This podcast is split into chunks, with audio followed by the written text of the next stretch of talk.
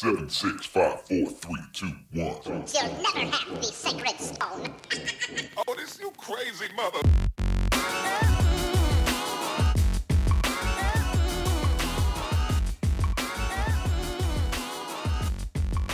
Welcome, friends, to episode 9 7 of Color of Magic, your magic and gaming podcast, where we talk about all types of issues that may be affecting people at their tables and computers just as well as away from it. I am your host, Daquan Watson, and for all 97 episodes, still riding shotgun with me, my main man in the heat of Texas, Brian Allen. How's it going, dude? Oh, it, it is hot, but, but, but it's good mostly.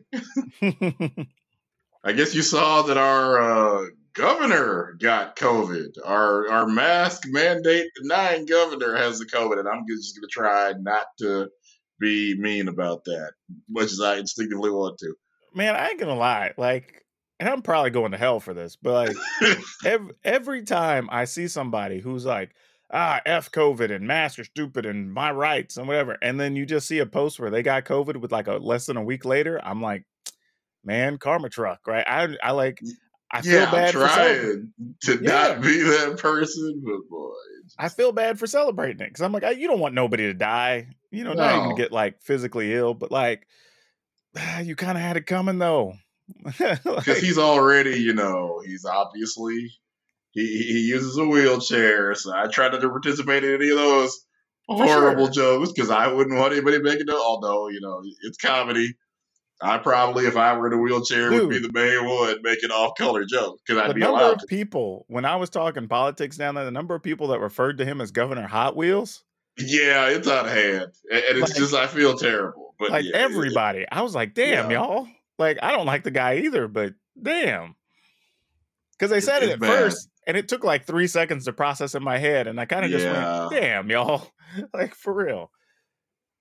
But yeah, like, and then it turns out, like, not only is he like vaccinated, he'd like jumped the line for getting a possible booster, and he's using whatever medication that, you know, the dudes He getting all he getting the Regeneron and that Yeah. man getting super soldier serum and everything. It's I like- mean, so all this stuff he's talking crap about and whatever. So it's like, oh no, he's vaccinated. You know, like that stuff. It's a mess. I always figured that. I I knew McConnell was vaccinated. I would suspect that Rand Paul is vaccinated. They, they, but they know their supporters, or a lot of them, don't believe in science.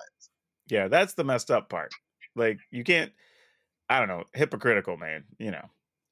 Don't know. We, you know, we've been doing this whole like athlete thing for the jersey number for the episode. and this this week we found out really something everybody like this is this is something i did not know till literally like three minutes before we went live there is no jersey number 97 that's been worn in the nba and the nfl hall of fame does not have anybody who is registered jersey number 97 that's crazy like i we knew we were running out of athletes. I, guess we have officially we've hit the athlete wall. I had to think of something else to. But that's the thing. Like both sports, I believe, have numbers 98 and 99, respectively, for the Hall of Fame and for the regular uh, community. But for whatever reason, no number 97s. Like that's such a weird thing to know. But there you go. Trivia, I guess. like If you're a young athlete, try to figure out what number to pick. N- Not ninety-seven. uh, maybe, or you get to be the best player who ever wore number 97. You get to be your own trivia question or trivia answer, I guess. Because NFL is one thing, but basketball's Hall of Fame is notorious for letting people in. So Oh, sure. kind of see if they don't have one. I think they let Dominique Wilkins' brother in just for being Dominique Wilkins' brother. Might have tried to justify his college career or something. Well, yeah, before we get into the rest of the episode, we do want to remind everybody that we have some sponsors in our wonderful friends over at cardsphere.com. You should check them out. Great way to buy and sell stuff, both at the price you want if you want to buy it, and at the price you want to sell it for if you want to sell it. So yeah, cool site. Check it out. We do have some articles over there, and Brian writes over there as well. If you want to catch some of his stuff away from the podcast, and want to tell everybody if you'd like to support the show directly, you can go to Patreon.com/slash Color Magic, and that really helps us out so very much. We're appreciative for every single one of y'all that are supporting through there. And finally, if you want to get some cool stuff for yourself, check out colorofmtg.com slash shop. You can get playmats and tokens, and we will mail them anywhere in the world, and we do have discounts available. Now, we got to get into some things, man. We gotta we gotta talk about a few things. But you know, I I debated what I was even gonna put here on the soapbox segment this week. Because first off, I got a personal gripe with Texas. Because I got off the plane, and damn if the air wasn't hot. And I mean, like, You sound shocked by this. no, like here's the thing, like, because I left, like the day I left the Seattle airport, it was like 93 degrees. So it wasn't. It was a hot day in Seattle, what you would call a pretty warm day in in Texas in the summer. But the difference in the air quality was night and day, man. Like I'm talking to somebody, and while we're standing there, I mean, it just almost felt like a blow dryer just being in my face. And I was just like, how did I live like this before? Like, this is ridiculous. And I've told you before, you stand in the shade in Texas when it's 95 degrees wherever, shade's only like 85 to 89 degrees. You ain't really cooling off. And then you still have just hot air blowing on you. Yeah, shade does nothing for the air quality. Like, let's say you're in, you know, Houston or any of the numerous other places where there's a few too many, few too many oil rigs, paper bills, or what have you. Yeah, it was just a mess. I was like, oh my God, this is terrible. But the temperature wasn't that bad, totally tolerable. Like it was hot, but you know, it, it wasn't unreal. So, like, that part was okay. But then I have to venture into a Target because I got to get some stuff. And I'm looking around because I, you know, the way we treat, uh, we'll call it pandemic protocol in Western Washington is a bit different than how you handle it in Texas. Though Texas is kind of similar to Eastern Washington from everything I've noted. But I'm walking around and looking around and I'm kind of doing a mental inventory check on like how many people are wearing masks or whatever, just for like percentage sake so we could discuss it later. And I'm about to say something's going to offend some people. But this is literally what I saw with my own eyes. And I had other people confirm this. So I, because I asked some folks, I'm like, I didn't want to just come off like I'm being stereotypically racist or whatever here. But honestly, it was mostly the white folks not wearing masks down there. Like for real. And I was looking- shocked by the. no, but I'm talking about like I saw a family that had probably I'm guessing they were like a 10 or 12 year old and all the way up to grandma with them in a wheelchair. None of the family. And there's like a six member family just walking through, nobody wearing a mask. But like pretty much I now don't be wrong. I'm not gonna say everybody, you know, not every black person was wearing a mask. Not every Hispanic person was wearing a mask. Like I'm not saying that at all. But if we're looking percentage wise, I would say honest to goodness, somewhere between like 60 and 75% of each other racial group was wearing a mask. And I would put it for real in like 30% or lower of the white folks wearing masks. Like that was stunning to me that it was that drastically different. And I saw that I, I can't say I'm shocked by that because if we look politically eh, at how those break down, that's probably about the same percentage. Yeah, and I and I thought, okay, well maybe because you know up here, you know, target crowd is pretty solid, different, you know. And I was like, well, maybe elsewhere, but you know, when I stopped to grab food, it was like, nope, same thing here. You know, and then the non-event attendees, which we'll talk about the event why I was in Texas, the Hunter Burton Memorial Open. We'll we'll get into that later. But even seeing the non-event attendees come into the hotel or whatever, kind of the same thing. And I was just like, this is it shouldn't be that obvious, but it definitely was. And that's why and that's what I'm saying. I'm not trying to just like throw barbs here, but like this is literally just I'm I was taking stock on the weekend because I wanted to see how different it was in Texas versus you know the the greater Seattle area or whatever and just do a comparison. But man, it it was it was obvious. That's what saying. And then, like I said, I asked some other people at the event, also white people, and just like, hey, I here's what I observed. Like, is this just like a anomaly, or was it just like the time of day I was there, or whatever? And they're like, oh no, that's that's it. Like, it, nobody even hesitated. Like, yeah, Nobody. So everybody's known this apparently. And they're like, oh no, dude. And then they were telling me, oh yeah, like in my family, blah blah. Like they're telling me all these anecdotal stories and everything on top of it. So I'm just like, okay, so it wasn't just a me thing. Like this, this is our problem. Like we've somehow politicized this to the point that masks have almost become a racial thing. Like that's crazy. We we need to get past all that. Like I and and people I'm talking to now that are nurses, doctors, EMTs, you know, the few I still have in my social circles cuz real talk there's some I've disconnected talking to because of COVID because we couldn't even hang out or anything because of their jobs, you know. But they're all upset right now because they're saying the same things. And then, you know, these people that they're asking, like if they're vaccinated or no, blah, blah. And of course, they're coming in with the worst COVID symptoms. And like, I couldn't even imagine being in their shoes. Like, oh, I mean, there's just so much about that that just annoys me down there. You know, what I'm saying I'm frightened how many people, you know, among nurses and paramedics are like they don't want to get the vaccine and they think it's, you know, a, a political thing, and that's that's Yeah, kind of scary. that that number actually isn't that high. I asked some of them about that, and like you know, in Houston, it was something like you know they had like, well, there's 70 nurses or whatever, but it's like when you do the numbers, it's like you know, one or two percent of the nurses or whatever. You know, I, so I I heard differently, but that may just be an anomaly at that person's job. So, mhm.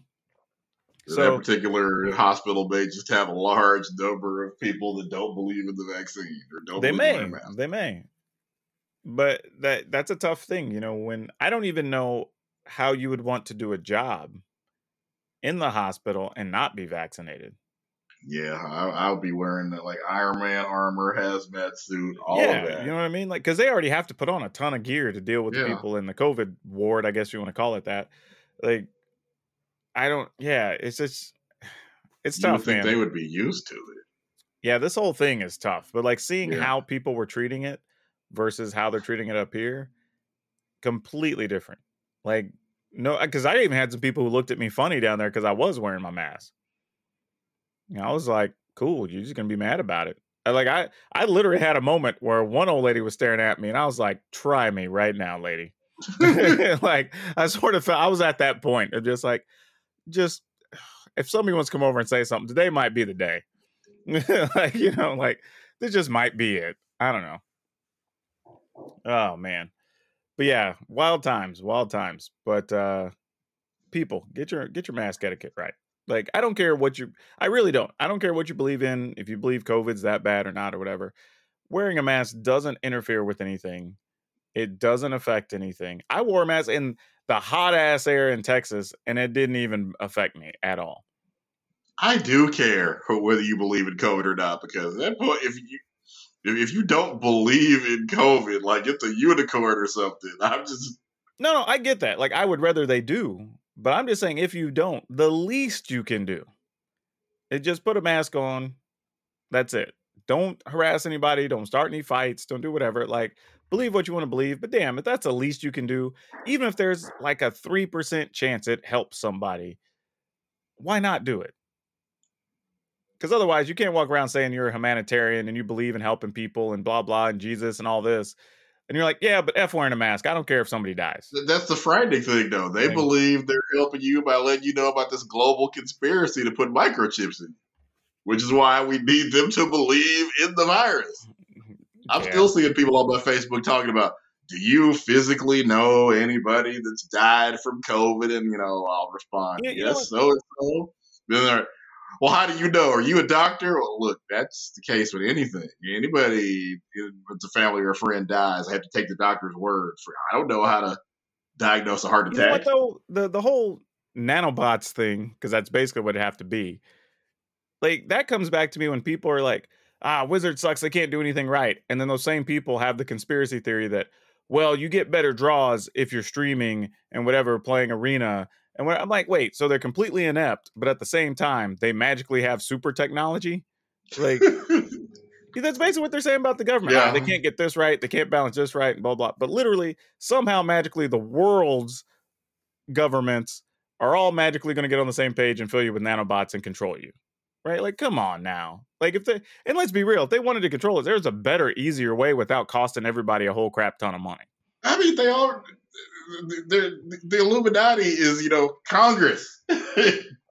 There's it's not like any kind of conspiracy. Yes, look at Congress. Rich people run the world. It's I'm not just saying, if they if they wanted to get it done, there were easier ways to get it done, for sure, other than global yeah. pandemic. Like, come on. It's now. not microchips. It's you know stocks and bonds is what runs the world. But hell, we talked about it before, though, right? Like, there's people who still don't think Australia is a place.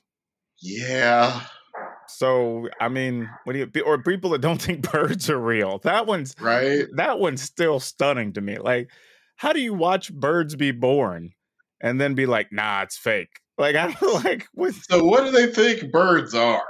They think they're robots. They honestly think Birds. they're surveillance. I swear to God, I read up on this because I'm like, this can't be. And it started because I saw a bumper sticker.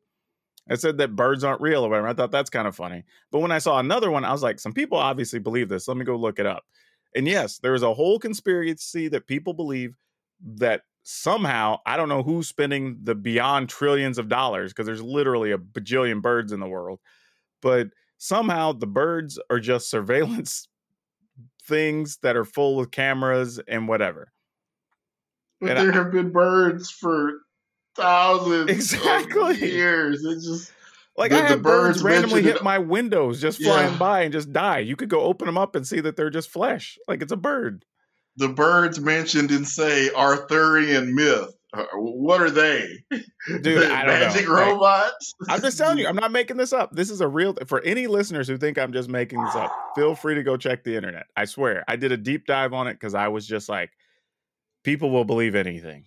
the human gene pool needs chlorine. I swear. Yeah, like, I don't even know, like, even I if you thought a portion of the birds were surveillance at like I don't yeah, I can see thinking some birds were drones, maybe, but just all. but birds. even then, you know how much you'd have to spend to even like what do you I don't even like how would it even be beneficial to anybody?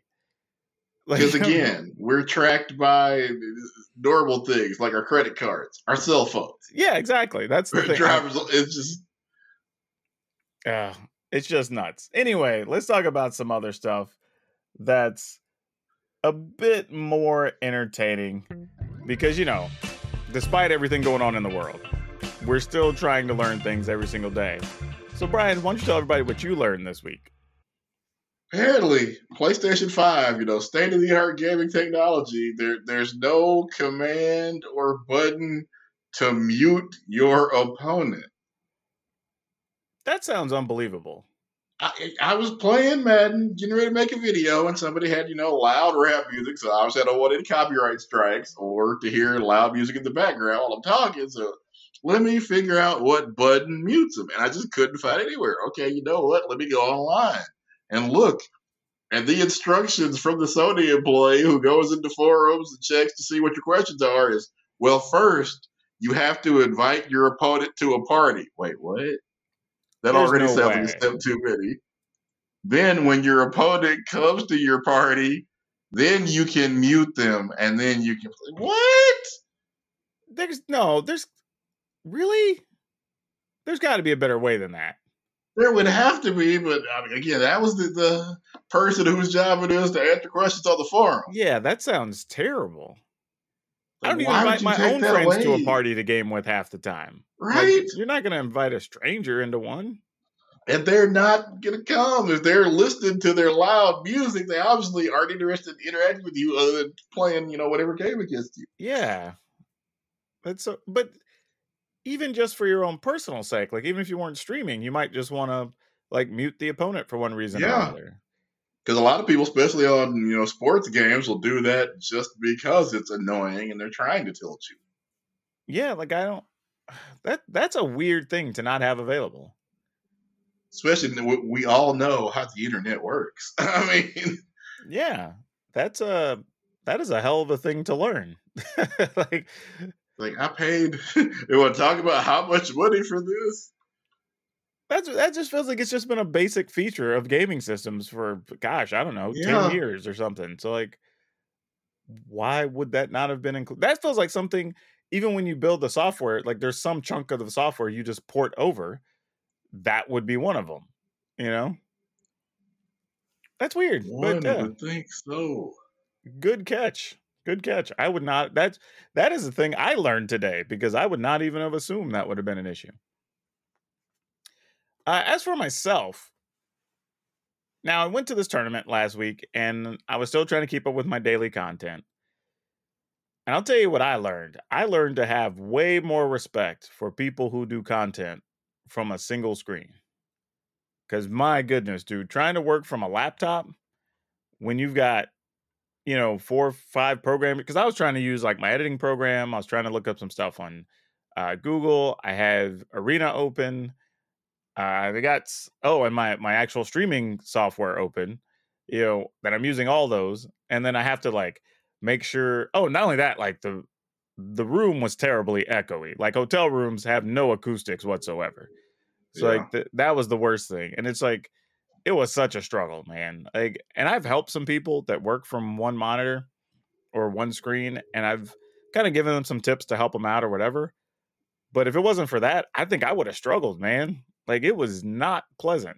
So my hat is off to all of you that are starting out and you only have one monitor to work from or one screen, one laptop. Whew, it it it was a lot of work More we work appreciate it. for real. More more work than it needed to be, man. I big ups for real because I'm spoiled with my multi monitor setup. I ain't gonna lie. Like I I feel like I'm living in luxury when I got back home. So yeah, credit credit to all of y'all, man, because that that is hard work, and I don't even think people realize how hard that is. Like because I'll having, say, even though I, I do a lot of my stuff from PlayStation, I have you know a computer where I can edit the video once I've uploaded it from the PlayStation. So yeah, I'm, as you said, people that just have the, the single machine, it's Yeah, I don't know how. I mean, I know how, but like, it, I don't. And I think this is kind of when we come back and we talk about things from like a luxury perspective, adding a lot of convenience to your lifestyle. You know, and I think that's the part that gets left out of a lot of conversations because even something like this, like I can tell you to even to edit the same video I would normally edit on my home computer probably took me 15 to 20 minutes longer just from constantly having to tab over and like make sure I'm still centered correctly and in my streaming software because I can't see it live because I have the game overlaid half the time or whatever, you know. So I'm having to like tab back, make sure everything's still running the way it should, check on my specs or whatever. And then, you know, if I'm editing and I need a clip from something, now I have to tab over to Google, go do the thing. Like, okay, now I got to download it. Okay, now I got to tab over to this so I can get into the thing, you know. And it was just such a process. Whereas when I have stuff on multiple screens, I'm just like dragging and dropping and moving along. Yeah. So I don't, and I think that applies to a lot of things in life where just having one more convenience sometimes saves you so much money. You know, when we talk about people applying for jobs that don't necessarily have access to a computer or a cell phone, and you know, if you've got to go to a library to do it, sometimes you're losing an hour's worth of time just to take the bus to the library and back yeah. you know, much less the time you're actually spending at the library working on a thing. And it's just like, doesn't sound like a lot, but when you're job hunting and you've got to do that like every day, that adds up at the end of the week.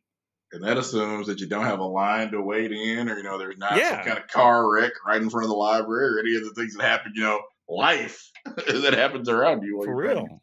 And and yeah, that's when we talk about even just quality internet speeds. When you when it takes you twice as long to download or upload something as the next person, that's more time.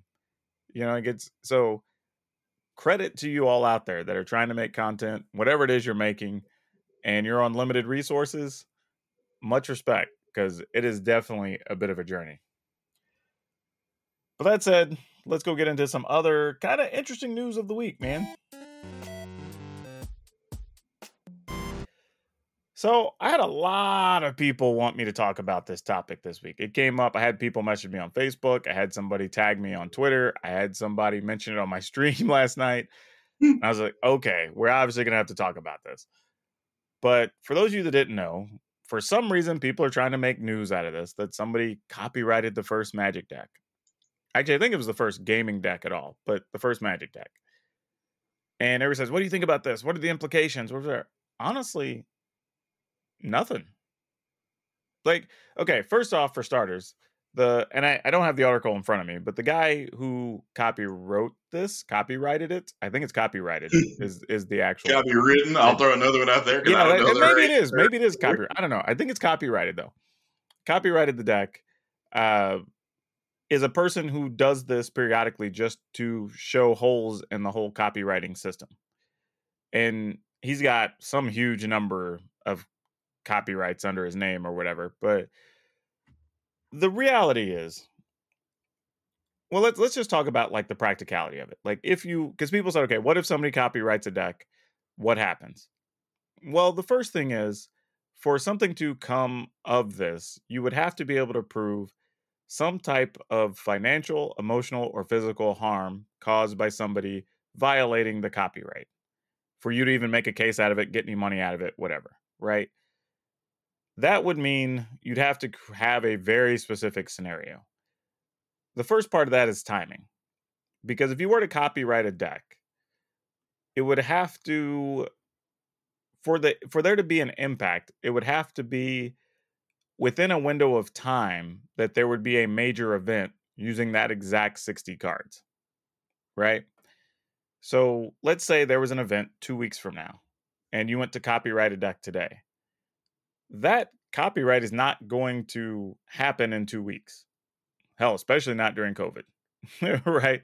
So, by the time the event passes, the copyright's going to be locked in and that's already going to be ancient history because magic changes so much anyway right even if a deck is known today it's probably going to be five or six cards different in a month because people evolve and we play different sideboard cards and just like a whole list of things so that's kind of like the first issue i think you would have. The other was even if you did let's say you had the foresight and you did it a couple of months in advance and it's the end of the format and they're playing a big tournament and somebody's playing your deck. You would have to prove that somehow they harmed you or something was wrong by them using it to make money in the event. And I think that would be a hard case for somebody to take to court or represent, other than a lawyer that just wants to make news and, you know, whatever. So I think that's another stumbling block you have to it. And then you would still also have the discussion of what is a true violation of the copyright. Like, is it you played 59 of the same cards?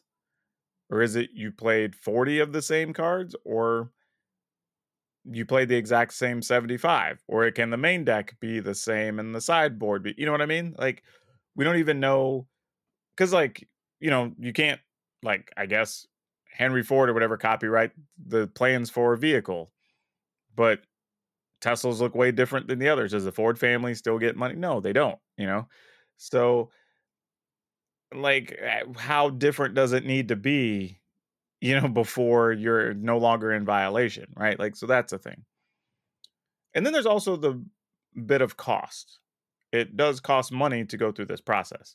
And I couldn't find a consistent value. I saw everything from as low as $85 and I saw as high as several thousand dollars. So I think it depends on the type and you know other legalese around it on what type of I guess copyright you need or whatever. So even then, how many people are going to want to spend the money just to have a copyright on a deck? And then you know, you'd have to figure out did somebody make more or less money? Yeah, like there's a whole thing yeah, I think you'd have to solve around that to even decide if it's worth spending the money in the first place. And we all know to be real, not like pointing fingers, but you know as well I do. A lot of gamers are just cheap. So they ain't gonna be spending a minimum 85, probably a couple hundred dollars just to say, I have the copyright on this deck and then never do anything with it. Plus, I I don't know. It'd have to you'd also have to prove that like they did it knowingly. And like there, there's so many, so many things. So many things. So my guess is nothing probably comes of this. And in reality, the first time it gets challenged, probably is going to have nothing come of it. And then that'd be the end of the story. Somebody will eventually challenge it, though. There will be somebody who is dickish enough to want to make a deal out of somebody, I don't know, even winning like 400 bucks or something. try to turn it into a lawsuit. We'll hear about it and then probably won't see anything about it again. So the short version is I don't think anything comes of this. It's kind of a non impact, other than a story just to say you can copyright a magic deck. Uh, also, the deck the person copyrighted isn't even a competitive deck. It's a, by definition, it's a vintage deck, but it is not a good vintage deck. it's just he did it because he couldn't. It was probably like the first real deck he ever built or something, and he just went and copyrighted it. That's that's it. Like, so no real impact even. So like if he would have copied like a real deck, got a copyright on it, then maybe there we could at least see the outcome of this sooner. But since he just kind of just weird bad homebrew copyrighted, like we're still several steps away before even seeing anything come of it. Also, can you copyright something that another company basically already owns anyway? Yeah, that's that's also part of it too. Like at what point does that come up if there's a legal challenge? Like I don't know, maybe. Like there's there's there's a lot okay, of you you might have made the deck, but you didn't make the cards. The wizards made the cards. Yeah, there's a lot of weird stuff in there because it's like, you know, because Wizards produce it, and they make it to where you anybody can use it or make any combination of 60 cards. Does that supersede the copyright? You know what I mean? So like and that's and that's part of the reason the person does this right is to find holes in the copyright process so the fact that this was even approved is him going yeah this is kind of how dumb it is and i don't think people processed that at first i saw a lot of people that were kind of afraid this person was going to go do something with this like no if you read any of his history and what he talks about like it's literally just what he's doing to prove the flaws in the system not to take advantage of it so yeah probably not much. I don't know. Did did you feel differently when you read it? No, I, am like you. I don't think anything, or even if I still see any way you make any money off of this, and without, as you said, without any financial, not to go off on a tangent, but as we know, it just became a lot harder to make money playing Magic. So why would anybody add an unnecessary expense like this? Yeah, that's fair. I mean, it is just one more hurdle to make it profitable. But yeah, in general, I I just don't see it like it's a neat thing that happened and we can be aware of it, but I don't know. I browsed through it and kind of went, okay, that's barely news then. It would have been more newsworthy to me if the person did it and then was finding some way to litigate over it. I think then that would have been more of a story. But we haven't even reached the point that anybody can even attempt to litigate with it. So for now, I think it's just kind of is what it is. I'd be amazed if we ever got to the point where anybody could litigate on this. for real. All right. So last weekend I did mention the Hunter Burton Memorial Open. Uh, for those of you that didn't check it out, you should. It's still up online. You can go to twitch.tv slash Hunter Burton Memorial Open.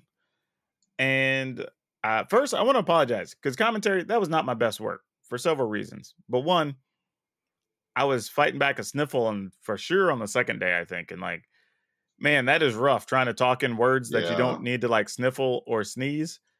Whew, man, there were times I literally was like, "Come on, let's cut to the table and get off camera off me, so I can just like blow my nose or wipe my nose or whatever that somebody see it." Yeah, so uh, not COVID, by the way, in case anybody's concerned.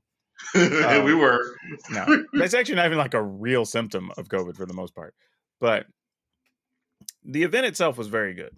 You know, we had much smaller attendance than we normally have for obvious reasons. We capped the attendance, so it wouldn't be crazy. Uh, I also did a follow up video for anybody who's curious. You can check out my YouTube channel, just youtube.com slash power dragon, uh, P O W R D R A G N. I put that up on Monday, I think, just to do a recap just let people kind of know what was going on. But this was probably the safest we could host event, especially in Texas. Now, don't get me wrong. I know some people, I like, yes, it is not going to be 100% safe. Everybody understood that. There is not anything you can do right now that involves more than probably four or five vaccinated people spaced out that's going to be like 100% safe. Like it's it's just not but it was a charity event. People still wanted to participate. we kind of went through that thing where like the events were opening and then here in the last couple months we've had like the spikes in cases and you know so there was a lot of things in play as to why people wanted to still do the event i was in favor of doing it because one it's a good cause raising money for suicide prevention and awareness but also there was the journalistic part of me that was like hey let me go and be part of this and kind of give a real follow-up right of just like what did we see what did we deal with and be able to communicate to people that there are steps you can take that you don't have to give in on. And the number one of is masks, right? People say like, ah, well, you know, we had some people didn't want to wear a mask and they complained and they came and threatened people, whatever. And it's like, oh well, too bad, so sad. Like we had it set up where at registration, well, not at, you signed up online because we wanted to also minimize the registration, but you knew when you signed up clearly you were going to have to be masked 100% required if you did not wear a mask you would be booted no refunds So That was no it. problems with that then? Nobody nope. You know why? Because we also had security that if somebody would have got out of line they were going to be escorting people out of the building. So it was one hundo. That's it. And people are the point like if i saw somebody even with their mask down over from their nose or where i was like yo dog your mask. And they were like oh my bad and quickly covered up their nose. Like that's it. We had designated spaces for people to eat so if you need to take your mask down you go over to that area or you go outside there was plenty of outside spaces that were totally comfortable and the weather wasn't that bad because it rained like the early part of saturday i think it was so that was good. We had to work with the staff as far as like the hotel because we do staff lunches and things and we normally you know you were considering doing like a buffet but you're not going to do that in a time of covid obviously. So we worked with them as far as like how to bring food out and everything the uh conference center staff was very good. They were constantly cleaning stuff making sure trash was moved out regularly you know wiping things down. So it was about all we could do to make it safe-ish you know like and so far crossing my fingers i've been following a lot of the people i know who were at the event through social media and nobody's said anything about being sick or anything or anybody they know getting sick so that's good so that's about all we could really hope for at the end of the weekend. You know but even even for our staff we had various protocols for like when we were just when it was just the the commentary teams you know we could be maskless because we knew we are both vaccinated you know the two production staff members were vaccinated we're in a private space no big deal. But if we brought somebody else in there for any reason you know we're doing a player interview or somebody checking something everybody masked up. You know so everyone was being very good about just I, I guess we'll call it covid protocol you know? And that that's all you can really do but you don't have to cave it with your events and say like oh well i had to because people are going to complain. We ran an event in texas. Yeah. you know that's the second highest state in covid case rate right now. Like and everybody wore a mask for two whole ass days we didn't have to evict one person. I didn't have to remind anybody more than once. So to say that you have to give in or that oh people wouldn't show up if you did whatever not true. We had people trying to get in at the end that we denied because you know the cap of the event or whatever. And we still had people who came from the east coast. We had other people that came from the state of washington. We had people come from arizona. People come from oklahoma and they came specifically because they said well yeah this was like the only safe event we knew we were going to be able to play in for a while. So it matters to people right now. For real. I mean i think cedric phillips said you know he he flew in because he lives up in in the seattle area and he flew in and said the same thing like he only showed up because it was 100% mass mandate so for as in many people as you think you're going to lose there's definitely some other people you're going to gain and i have to say after having done it and been around it i think if i knew the event was going to enforce the mask mandate i would feel okay going to an event with mask I, well depends i don't know if i'd feel okay in florida but And I don't know if everybody's going to hire security. that's that's that's exactly it. I'm saying, but I am okay if that were to happen in like again like Western Washington, if I were to go to someplace in California, it probably. Like I said, Florida, mm, don't know. I mean, and there's some Mhm. other places in Texas that would have probably been worse too. Yeah. Let's be real. But we raised a bunch of money. I'm not going to give the total yet. I'm going to leave that up to Aaron. He's the director of everything. But I will tell you, it was a good amount considering that we had to have like a quarter of the attendance we would normally have. But side events still went well. The charity uh, silent auctions all went well.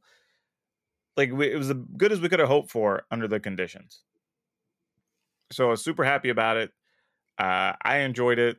It was a good time getting to see some people. It was neat seeing people that uh, follow me on social media because that's almost been all during the pandemic. So it was the first time I got to meet people. That was pretty cool. Uh, shout out to Tall Paul, one of my regulars. So it's it's uh I don't know, man. I, I think does when exist. yeah, exactly. I do exist. It, I think it for me that was my big takeaway because I kept hearing so many people say that, well, you know, these people were mad and I was going to have to have this and I didn't want so and so threatened and all this. I said, but why does that happen?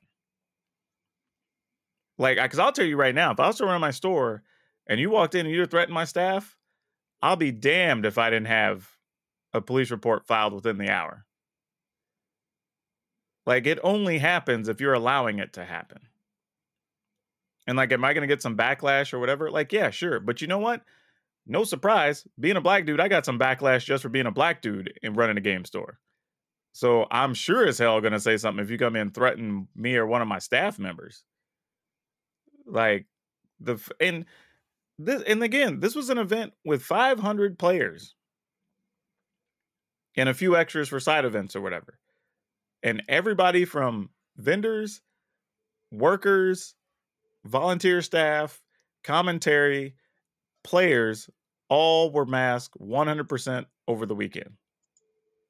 Even people who came in and like forgot their mask for like day two are like, oh man, they came straight to the registration table and it's like, hey, is there no way I can get a mask? And we had spare ones for people and just hooked them up. They immediately put them on, no questions asked. So if you enforce it, it's a thing. And do you think some of that is because these are already people who are here to attend a charity event? So hopefully you already have kind of a low a hole population. I'm sure that's part of it. Don't get me wrong. I, I do think that is part of it. But again, this was message, messaging that was communicated from four or five months ago when registration opened. It was right there, plain as day, in writing. So you knew when you were signing up that these were the conditions. And I ain't gonna lie, little part of me, little part of me was wanting to see somebody get booted and not get a refund. I kind of wanted to. I kind of did. Didn't happen though. Cause I was like, man, I'd love to see one of these mask holes come up in here and have like an attitude, and then we just get to boot them and keep their money. I would love that so much. I really would. Never happened though. Never happened. I Uh, love that mask holes is a term. yeah. Outside of that, it was cool. You know, we did a vintage side event. So actual vintage, no proxy. It had like 20 people. So that was cool.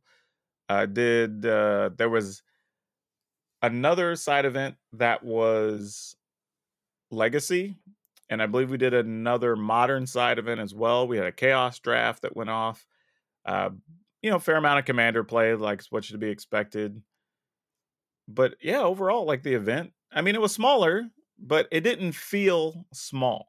I think was the biggest thing. I think because people were so. I think just the attitude of folks. Just I'll, I'll tell you this actually, this was a big thing for me. Was I was a little concerned going into it that there would be people that were participating more out of defiance than support.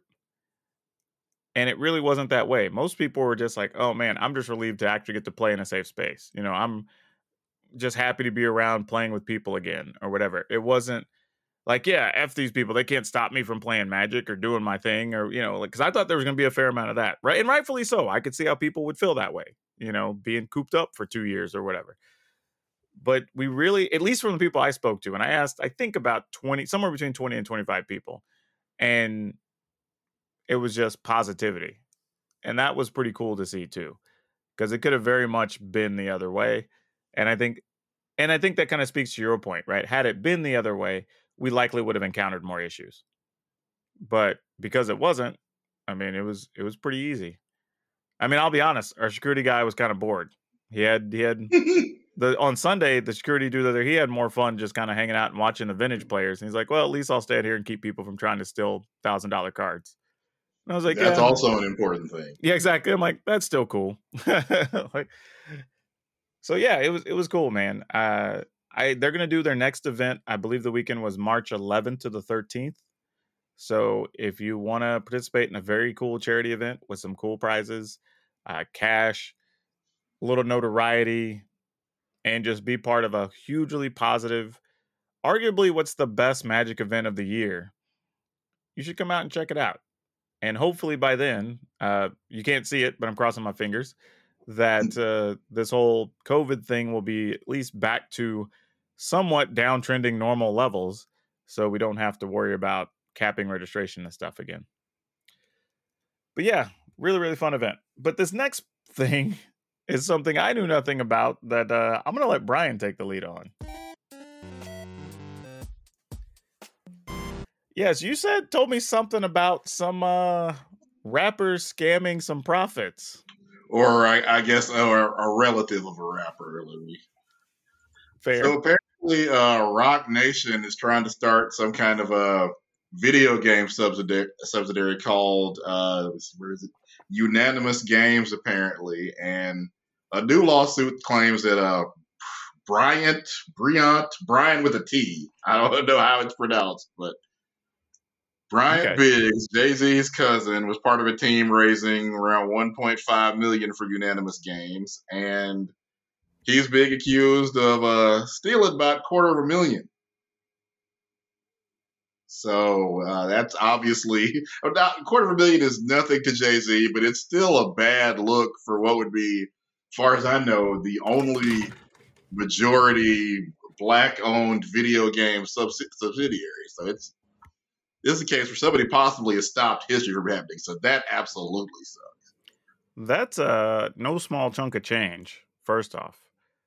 Uh, also, for those of you who don't know, uh, Roc Nation is a company owned by Jay Z. You've probably heard of that rapper. So if you're curious who this relates to, but dude, how so? How did they like? Did he just like they've already started making games or taking money from somebody, and he just was scraping that off the top? Sounds like apparently the uh, the guy filed the lawsuit is uh, Ryan Collision. I'm assuming that's probably a pseudonym of some kind. Mhm. But uh, he apparently was an in- investor and invested around well two hundred fifty thousand, and was supposedly was supposed to get that money plus interest by March 20, 2021, and then lo and behold, March 2021 comes and no money. So he's like, okay, you know what? You know, I know it's a, a startup kind of thing. Just uh, let me give you some more time. And then I guess they did the, hey, you know, wait, is that the bill collector? Just don't answer the phone. you know, just, Oh. so, so unfortunate. Yeah, and see, that's a tough one because you're talking about a game studio that would have been predominantly black. Yeah. Like, that's one of those times you look back and like, and we were talking about this, man. Like, I don't. How do you even go forward recovering from something like, like even even away from just like the social implications, right? Like, you possibly just cost people their jobs. Like, you betrayed family. Like, Stop, stopped history from happening because again, there we have talked at length on here about how hard it is, even if a black creator has a video game idea, to get anybody to listen to it, pay attention to it, invest in it. We have a hard time even getting people to put black characters in their games. So to have a whole black owned video game company would would be a phenomenal thing. I still hope some kind of way that happens. Yeah, that's a crazy one, man. A quarter of a million dollars. That is a lot of loot to just take, especially from a startup. Yeah. I mean, don't get me wrong, like, you know, Jay Jay Z's bankrolled pretty heavily. So, like, he could probably reinvest or whatever, but still, I mean, that's a huge chunk of change. Yeah, because you can't. It's not just the money; it's the you know the reputation, and apparently this uh, Blueprint Games that was going to invest was it was provided they got their money back from the first wave was ready to invest another five million. So that obviously ain't happening now. Ah, man, I ain't gonna lie. Like that's where when you talk about like just excommunicating somebody from the family, like Yeah. you might be done. You know, like seriously, I I don't I I don't even know how you'd get over that. I think it would take a long time. Like that that's a cut that's not going to heal for a real long time. Because I mean, the, the the idea for a partnership is obvious. You know, how many how many rappers play games? T Pain, I mean, is streaming video games now. It's a lot of people. It's Dude, speaking just- of, let me interrupt for a second. Like, if y'all don't watch T Pain, at least go check out his clips on YouTube. That dude speaks a lot of knowledge, a lot of knowledge about like music, a business, you know, just all types of topics. And he does it very casually. So it's not like he's like preaching to you, whatever. It's almost just like hanging out, having a drink, and just shooting the breeze. But man, so much wisdom from that dude, for real. So anyway, continue. Sorry. yeah, it, it- it's just so sad. And again, I, the, the connections are obvious. So I mean, uh, look at For- Fortnite, for example, has just gotten stupid amount of profit from, let's be honest, a fair amount of cultural appropriation. Every time a new dance comes out, it's in Fortnite the second they can animate. yeah, that's true. But how many how many black people were consulted in the actual creation of the video game? I don't know how many. Probably not. I'm gonna live here and say not a whole bunch. and, and then, I think You know, you're right. Carlton. We, we talked about copyright earlier. If you remember, Carlton tried to sue Fortnite because the Carlton dance is in there as an emote, and I guess apparently was told that you can't trademark a dance. Like, well, dang. Yeah. That sucks because I mean that's his dance. He created that. This isn't mean, a, you know, trying to copyright a magic. that was kind of a thing. Like, I mean, everybody knows it as the Carlton dance. Exactly. you, everybody that's ever seen that show. If I say you, you're you hear Tom Jones in your head the second Yep. I mention It's not unusual to be Yeah. loved by anyone.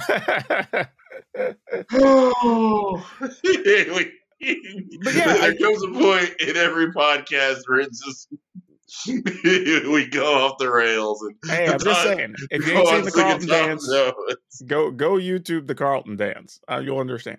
No, but Who- but I get what you're saying. I know we're old, but God, who has to do the Carlton? No, I get what you're saying though, right? Because when you're getting into that whole culture, there is a very high ceiling on if you had even just one breakout game for that studio, it would have been gigantic. Right? Hell, I saw Fortnite trading cards last weekend. I didn't even know those were a thing. Doesn't So- surprise me. So there's a whole market if your game is successful of what you could do with it. Now, are they cards of you know Fortnite players or clips from the game, or It looked ever have you like, seen the actual card? from what I could tell, it was artwork from the game. okay, I didn't I didn't like I saw the boxes of them, so I don't know what the, but it looked like I guess there were characters and items and there's like rare cards you could collect or something. But regardless, somebody's making money selling Fortnite cards. and there's probably a Carlton card there somewhere. Probably yeah, for the dances, right? So I mean, if you can get a one hit, I mean, that could be a ton of money for a studio. I mean, we've seen that, right? Like Yep. like Bungie made all like Halo took off and they milked that for 20 years. Still, well, I mean, Bungie's not anymore, but Microsoft is still Yeah. very much milking it. But that's what I'm saying. So like all you need is one. Yeah, And if you already have a built-in fan base where like these other rap artists or whatever that are already deep in that culture can start promoting and help you like that could have been wildfire. So I'm hoping whatever they're doing still makes it to the finish line. But yeah, they're gonna have a hard time getting a couple business partners now, I think. yeah, and you can understand why. Through no fault of the, it, all takes one person to ruin everything.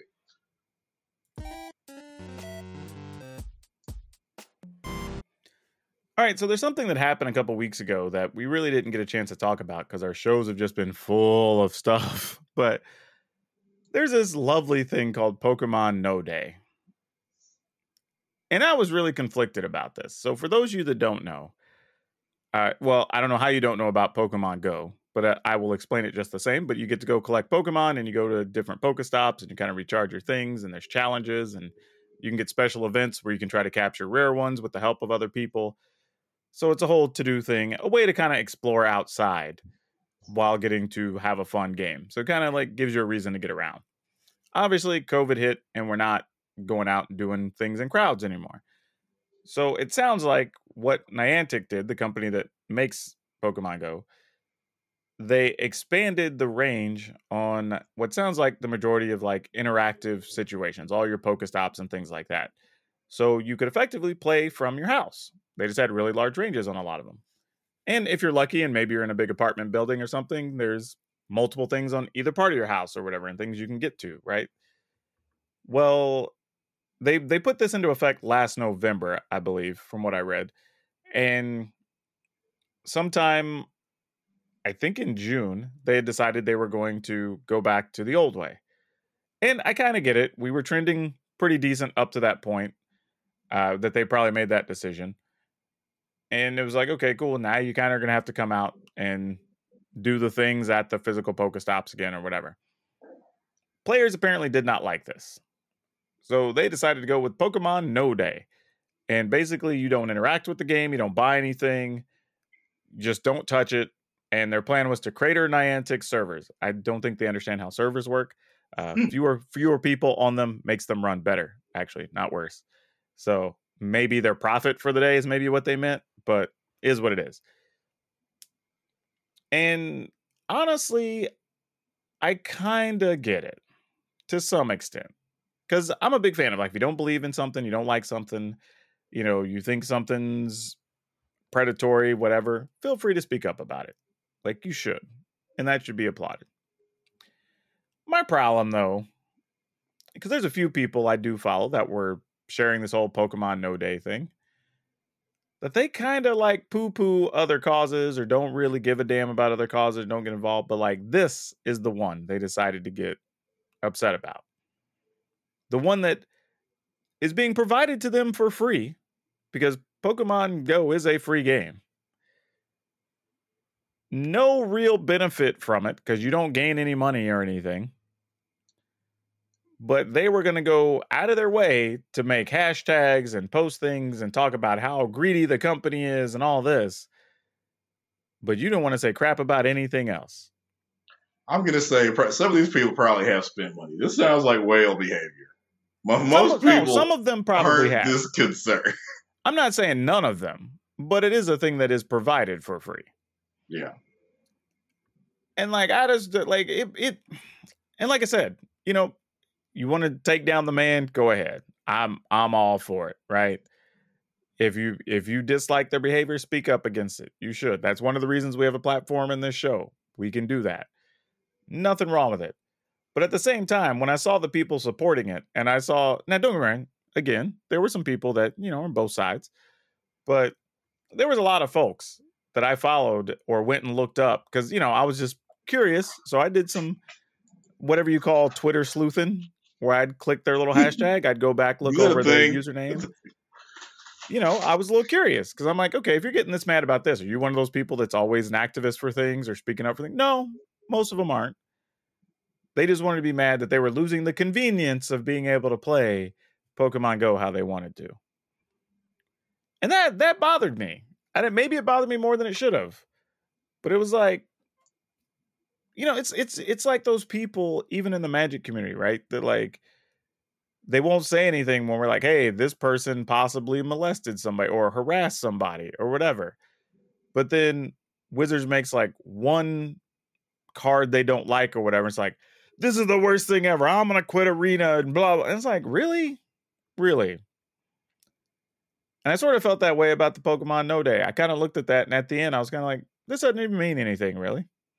The best part is Niantic put out a statement just basically saying, well, we are humbled by the response of everybody and how dedicated they are to our game and, you know, that sort of thing. Basically saying, that's cute. We don't give a damn. yeah. like, That's basically the way I read that, and I thought it was hilarious. We're over Uh, here rolling around in our uh, in our pokeball made of money. Yeah, they're they're Scrooge McDucking it in their pile of money, right? But they did say they're, I guess, to appease the people, they're going to put together some type of group that will at least take the feedback in and help make, you know, be brought up for decisions when they're planning future endeavors, that sort of thing.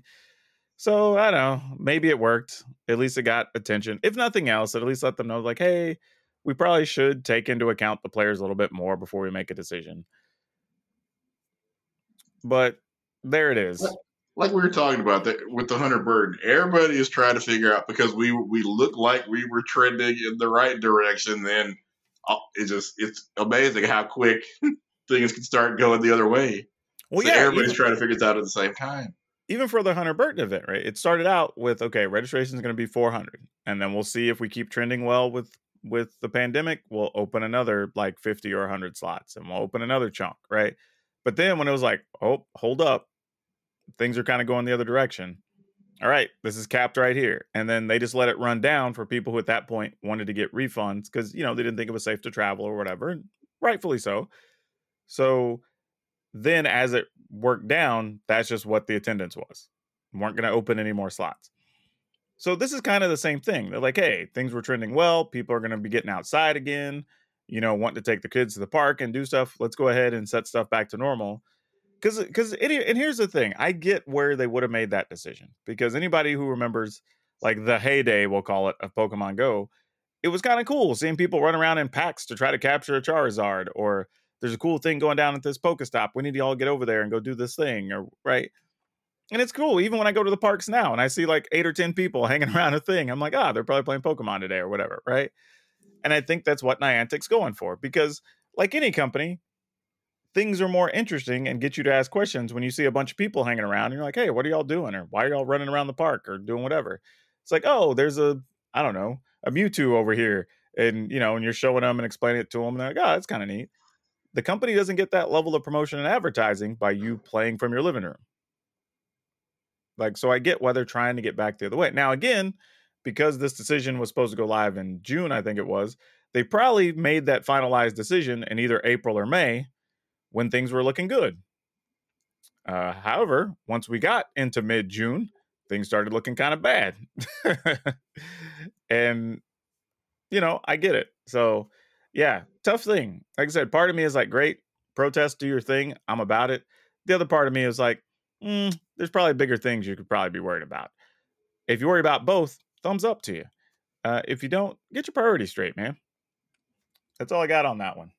All right, that's cool. We'll we'll we'll skip straight to, uh, I guess our dinner table conversation. And this one is more of just like kind of a quick chat about people bringing up drug references or making assumptions of drug use, particularly for black folks on social media versus the actual amount of actual drug use. You know, because I don't think people understand like that can also have a negative impact by how somebody perceives you that may not know you because I think one of the things people forget is a lot of times it's not just you and your friend that see that comment. It's your friends and their friends or friends of friends. Potential employers, you know, just- Yeah, or business partners or advertisers or sponsors. Like in that and I've had people like I've posted something and somebody makes like you know obscure like drug reference and I'm like dude, I don't even know what you're talking about. I had to Google what that even was. You know, and they're like, oh, I didn't didn't mean to be offended, offensive, or blah blah. It's like, yeah, but why was the first thing you went to a drug reference? When I can tell you literally, eh, hell, I live in the spot where you could buy lead weed legally, and I don't smoke it. I know either. So it's like, and then again, I don't have a problem if you do, but my issue is that like when I see people making that assumption just because of how I look, and not only that, there's people that have made jokes assuming I do a lot of other things, you know, other than just weed. And it's like, I don't even give you that impression. No, you. if, if anybody had said, "Hey, who do you know in the magic community that, that knows where to get any kind of drug?" You don't pop into my. For real. Now I ain't gonna lie, I might know somebody who knows where, but I sure as hell don't, and I don't even want to know. But that's such a tough thing, right? Because I've already, and I, I, I guess there's a few more stories I could talk about on the show at another time. But you know, I've had people even come into my store and assume certain things. I'm like, why? Why would I even do that? Why at work, around kids, around work? Like, why? Why would you even make that joke or that assumption? You know, I guess that means they would do that if they owned a gaming store. maybe, but I've had to like straighten people out in front of customers and in front of parents, and I'm like, dude, like, do you know like the like the perception you're already fighting? And then you stroll in here and start talking about it like it's a thing and now i got customers or parents that are listening to you? Like so now i've got to make a scene to be extra about it to make sure that you know that i ain't doing nothing to make sure they hear it and know that i'm not doing it. So now i look like an ass because i've got to get loud and stupid and and obvious about it. And it's like come on man. Like why? Even, and even if i was why the hell would you just want to put somebody's business out on Front Street like that? That doesn't even make sense. Yeah, because and that is the definition of somebody else's business. That's Yeah, I don't. I, that's the part I don't get at all. Like, if you were one of my friends or whatever, like, why would you want to just put that into the public? because Like, yeah, perceptions have changed, but I'm gonna say they hadn't changed that much. Well, especially not on the business end. No, Like personal level, maybe, but especially in the situation we're in now, where you're trying to grow a podcast, your YouTube channel, your streams, you know, like you don't want somebody going like, well, yeah, we were going to partner with him, but we saw these things on social media where they were talking about him doing coke or something, and it's just like, what? And that's the worst part. It could be costing you money that you don't even know it's costing you. And as you said, it's somebody else made the joke. Yeah. And I've had to, and I have many times gone and either deleted or hid comments or tweets or whatever, just because I'm like, God, dude, really? You know, and I've sent people messages like, man, what's that about? And they're like, well, I wasn't trying to be racist or anything. I was just making a joke about why? Why? like, and I always tell people, like. I was just making a joke. and I ask people, like, do you make that joke about your white friends? To be fair, though, if they do, if there is one, if you're in the country and you know as I do, being in Texas and BFE and spots, like it's probably meth. It's not, Yeah. not, it's not going to be a weed joke. But the same thing, you're not going to make that joke in front of other people, right? There's just no need, especially in the world of social media, when you don't know who's going to see it. Because, like we said, friends of friends, you know, connections to connections. It's like you just don't need that stuff out in the world, man. Like people need to stop. And they get old. They're not even funny jokes. That's the worst part. Like That I'm too. I'm I'm fine with you cracking jokes. Because I even tell people like I'm even good with a good racial joke, a good black joke if it's funny. like I'll I'll always appreciate humor, but half the jokes are just hell more than half. They're just bad. Yeah, They're just they're not even a low hanging fruit. It's like the fruit that's been sitting there for three days on the ground and you picked it up and decided to toss it. It's like you put- you know when you when you talk about you know drug references, racial slurs, anything. It's kind of like what Milton Berle said about the about cursing in jokes. The joke better be funny before you add the curse word to it. Mm-hmm. And same thing applies to the drug reference, the racial slur, the you know if you're going for the the disgusting shock value thing. Yeah, and and I already think about when I post things, I don't try to be like overly sensitive, but I look at it for a second sometimes, be like, eh, like this is kind of funny to like the three of us who know each other, but I probably shouldn't even post this. And I've deleted many things because you know there's people like me and you, you know, our boy Calvin, like some of these other people that we've known for hell, damn near twenty years at this Decades. point. yeah. So like there's some stuff that I would post that would probably be funny to somebody in that group, but I also know that like, eh, one of their work buddies might see this, and then it comes off weird, and now they've got to explain something at work on Monday, and it's like, ah, never mind. You know, I'll just save that, or I'll send it privately if I think it's that funny. I'd be like, hey, dude, I almost posted this on your page, and then like share the joke with them, and of course, you know, they find it funny. But that's how you should probably treat it. Because man, it gets old. It really does. And it's tough when you know that you're largely being singled out for the jokes. Because I've had people make the jokes in situations where at best it was marginally relevant to even joke about.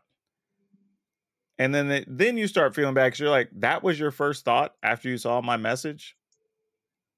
Was to go straight to that? And it's like Talking to me? Yeah, exactly. Because I don't see anybody else here. Pretty much. That's what it feels like, you know, because it's like, was that was that intended for me? You know? So yeah, that's it's a thing that's out there, it's a thing that comes up. Just like just check yourself a little bit. You know, and I'm not saying it's never appropriate to make that joke, because sometimes it is, right? Something about the subject matter or a TV show you're referencing or whatever. Like, and then there's context where it makes sense. But if you're just throwing it out there to just think you're being culturally funny, just assume you're not. And as we said, stop assuming just, just because we're black or we have dreadlocks, we we know where to find where to find the weed. Just, Oh man, I for real. I had a Jamaican friend, and dude, the number of times he would get frustrated with somebody making a ganja joke. Ugh, that I mean, that was like at least a once a week thing for him, and I'm like, dude, I'm so sorry for you. Like, and I and I want to go to Jamaica because every picture I see looks beautiful as hell. right? Not even people are like ah, and when I mention it, people are like ah, you're gonna go out there and get high or whatever. I'm like, no, I'm gonna go fishing and swimming and Yeah. eat their food and eat It- it some looks badass beautiful. grandma made jerk chicken. That's what I'm gonna be doing. Like, what's wrong with you? But you know, just the way it is. Why don't you tell everybody where they can find you, Briant? Right. I am DL Caesar on YouTube, Twitter, and Instagram. Our family channel on YouTube is Allen's Ever After. And you can find me over at everywhere Right. under Power Dragon, P O W R D R A G N. Been spending a lot of time over on Facebook Gaming, which, by the way, if you didn't know, Facebook Gaming has an app you can download now. So you don't have to mess with actual YouTube or Facebook when you're wanting to look at uh, some of the gaming content over there. So check that out. But as always, wherever you are listening, whenever you're listening, good morning, good afternoon, good evening, and good night. Please remember to be awesome, be awesome to each other, and protect yourself and stay safe out there. If you'd like to further support Color of Magic, you can find us on our website at colorofmtg.com. We also have a Patreon if you'd like to donate, under patreon.com slash color of magic. You can also find us on Facebook under Color of Magic. And if you want to follow us along at Twitter, you can find us there at Color of MTG. And as always, please share the podcast around to your friends, your network, people you think might enjoy it, because every little bit helps as we're trying to increase our user base.